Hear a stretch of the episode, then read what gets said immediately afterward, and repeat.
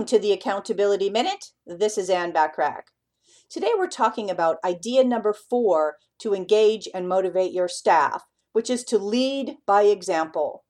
A good leader must illustrate to his or her employees the correct procedures and processes required.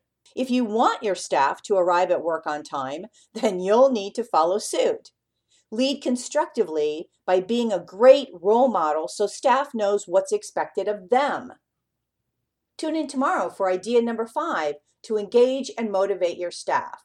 In the meantime, remember to take advantage of the many complimentary business tips and tools when you join my free silver membership at accountabilitycoach.com. Thanks for listening.